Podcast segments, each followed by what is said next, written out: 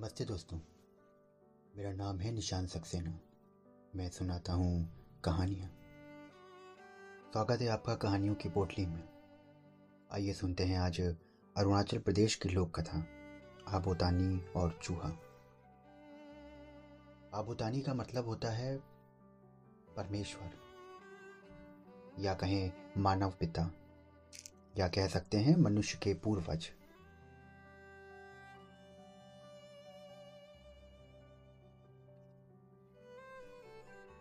ताकि हांगकांग में एक छोटा सा गाँव था।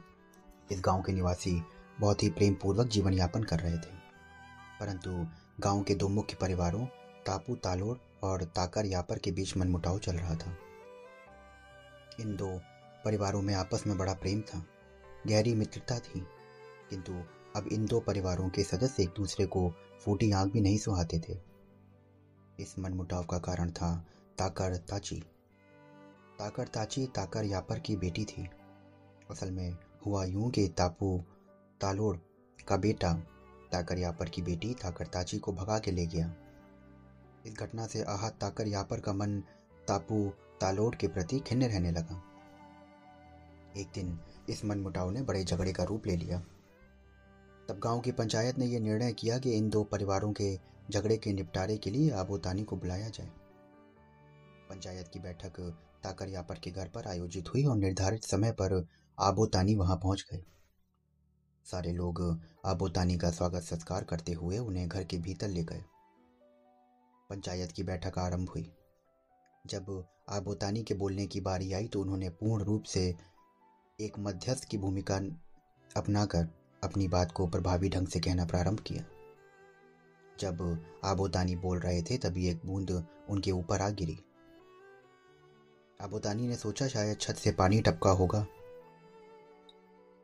अब जब अपनी बात समाप्त कर आबोतानी पंचायत के अन्य सदस्यों की बात सुन रहे थे, तब पुनः एक बूंद उनके घुटने पर आ टपकी। आबोतानी ने यूँ ही जहाँ पर बूंद टपकी थी, वहाँ उंगली फिराकर उसे चाटा। चाटते ही वे आश्चर्यचकित हो गए। कारण था उस बूंद के में गजब की मिठास भरी हुई थी। अब आबोतानी की उत्सुकता की कोई सीमा नहीं रही। उन्होंने तुरंत गृह स्वामी ताकर यापर से इस बूंद के बारे में पूछा। आखिर ये बूंद क्या है? ताकर यापर ने उन्हें बताया, ये ओपो, यानी कि मदिरा है। अबुत्तानी ने उनसे इसे बनाने की विधि पूछी तो ताकर यापर ने विस्तार से बताया। ओपो बनाने के लिए सबसे पहले चावल को पकाया जाता है और फिर उसे ठंडा करने के लिए बाँस के कालीन में फैला लिया जाता है। जब चावल ठंडा हो जाए तो ओपोप, यानी कि खमीर को, उसमें अच्छी तरह से मिलाया जाता है। फिर ओपोप मिश्रित चावल को बर्तन में डालकर नाका, यानी कि घर की भीतरी छत पर रखा जाता है। चूल्हे में आग लगाकर छत को गर्म रखा जाता है और कुछ दिनों पश्चात चावल पककर ओपो बन जाता है। आबुतानी ने उपभोग की ये प्रक्रिया बड़े ध्यान से सुनी। दोनों परिवारों में सुलह कराने के पश्चात आबुतानी ने सबसे विदा ली। किंतु जाने से पूर्व उन्होंने ताकर यापर को मदरा बनाने के लिए उपोप के बदले में एक योचिक, यानी कि चाकू और कुछ चमकदार पत्थर दिए। ताकर यापर ने बड़ी ही सावधानी से ओपोप को पत्ते में लपेट कर आबोतानी को देते हुए कहा, आपकी यात्रा तो अत्यंत लंबी होगी, अतः यात्रा में सुस्ताने के लिए आपको एक विशेष जगह बताता हूँ। ताकर कागरो, लिरोड नामक एक सुस्ताने के लिए अति उत्तम जगह है। वहाँ अवश्य सुस्ताकर अपनी थकान मिटा लीजिएगा। ताकर यापर से विदाई लेने लेकर आबुतानी हँसी खुशी अपनी वापसी की यात्रा पर निकल पड़े। जब आबोतानी ताकर कार्गो लिरोड पहुँचे तो ताकर यापर के कथनानुसार सुस्ताने के लिए वहाँ ठहर गए। वो स्थान गोल गोल शिलाखंडों से भरा हुआ था। अबोतानी सुस्ता रहे थे कि तभी उनके मन में एक इच्छा जगी कि पत्तों में लिपटा हुआ ये ओपोप कैसा दिखता होगा। आबोतानी तो थे ही जिज्ञासु प्रवृत्ति के। उनसे रहा नहीं गया और उन्होंने तुरंत पत्तों को खोल डाला। जल्दबाजी में पत्तों को खोलते वक्त अचानक ओपोप पत्थर की दरार में गिर गया। अब होना क्या था? अबू तानी अपना सर पकड़कर बैठ गए और सोचने लगे कि ये मैंने क्या किया? इतनी कीमती वस्तु मेरे हाथ से छूट गई। ठीक उसी समय बुड़के नामक एक चूहा वहाँ से गुजर रहा था। चूहे को ताकर हांगकोंग गाँव जाना था। आबोतानी की घोर उदासी देखकर चूहा वहाँ रुक गया और उनसे उदासी का कारण पूछा। आबोतानी ने व्यथित मन से सारा वाक्य सुनाया।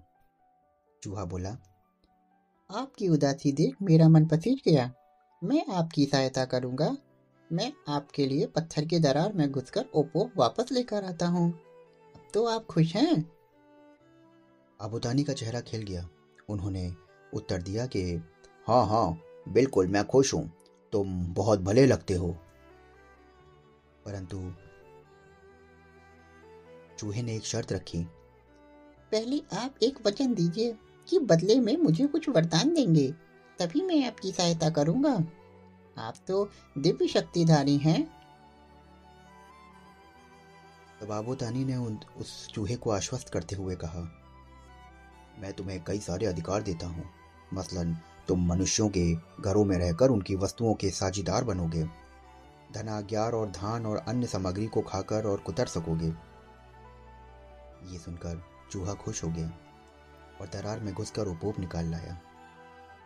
फिर उसे आबोतानी को लौटा दिया। आबोतानी ओपोप लेकर अपने घर पहुँचे और अपनी पत्नियों को ओपोप बनाने की विधि बताई। उनकी पत्नियों ने ओपोप को चावल में मिलाकर ओपो, यानी कि चावल वाली मदरा बनाई। भिन्न भिन्न स्वादों वाली मदरा का रसवादन कर आबोतानी गदगद हो गए। ओपो शीजी जनजाति का एक महत्वपूर्ण पेय है। आजकल शीजी घरों में पीने के लिए चाय या जूस दिया जाता है। परंतु पुराने लोग चाय से परिचित नहीं थे क्योंकि तब वो दुर्गम पहाड़ों में चाय की खेती नहीं होती थी। घर में कोई अतिथि आए तो पीने के लिए ओपो ही दिया जाता था। धार्मिक अनुष्ठानों में ओपो को पवित्र मानकर देवी देवताओं को चढ़ने का रिवराज आज भी है। पर्व त्योहारों में ओपो का सेवन हमारे पूर्वजों के समय से चला आ रहा है। प्रस्तुत लोक कथा इस तथ्य पर भी प्रकाश डालती है कि मनुष्य के घरों में चूहे का प्रवेश कैसे हुआ। ये जनजाति ये मानती है कि आबोतानी के वरदान के कारण ही चूहों को घर में प्रवेश का अधिकार मिला और इस अधिकार का निर्वाह वो पूरी निष्ठा से आज तक कर रहे हैं। तो दोस्तों, ये थी आज की कहानी। अभी आप सुन रहे थे अरुणाचल प्रदेश की लोक कथा, आबोतानी और चूहा। आशा करता हूँ कि आपको ये कहानी बेहद पसंद आई होगी। अगर आप ऐसे ही लेखकों की और लोक कथाएँ और भिन्न भिन्न कहानियाँ सुनना चाहते हैं तो हमारे चैनल को फॉलो करिए, सब्सक्राइब करिए। फिर मिलता हूँ आपसे एक नई कहानी के साथ। तब तक के लिए शुक्रिया।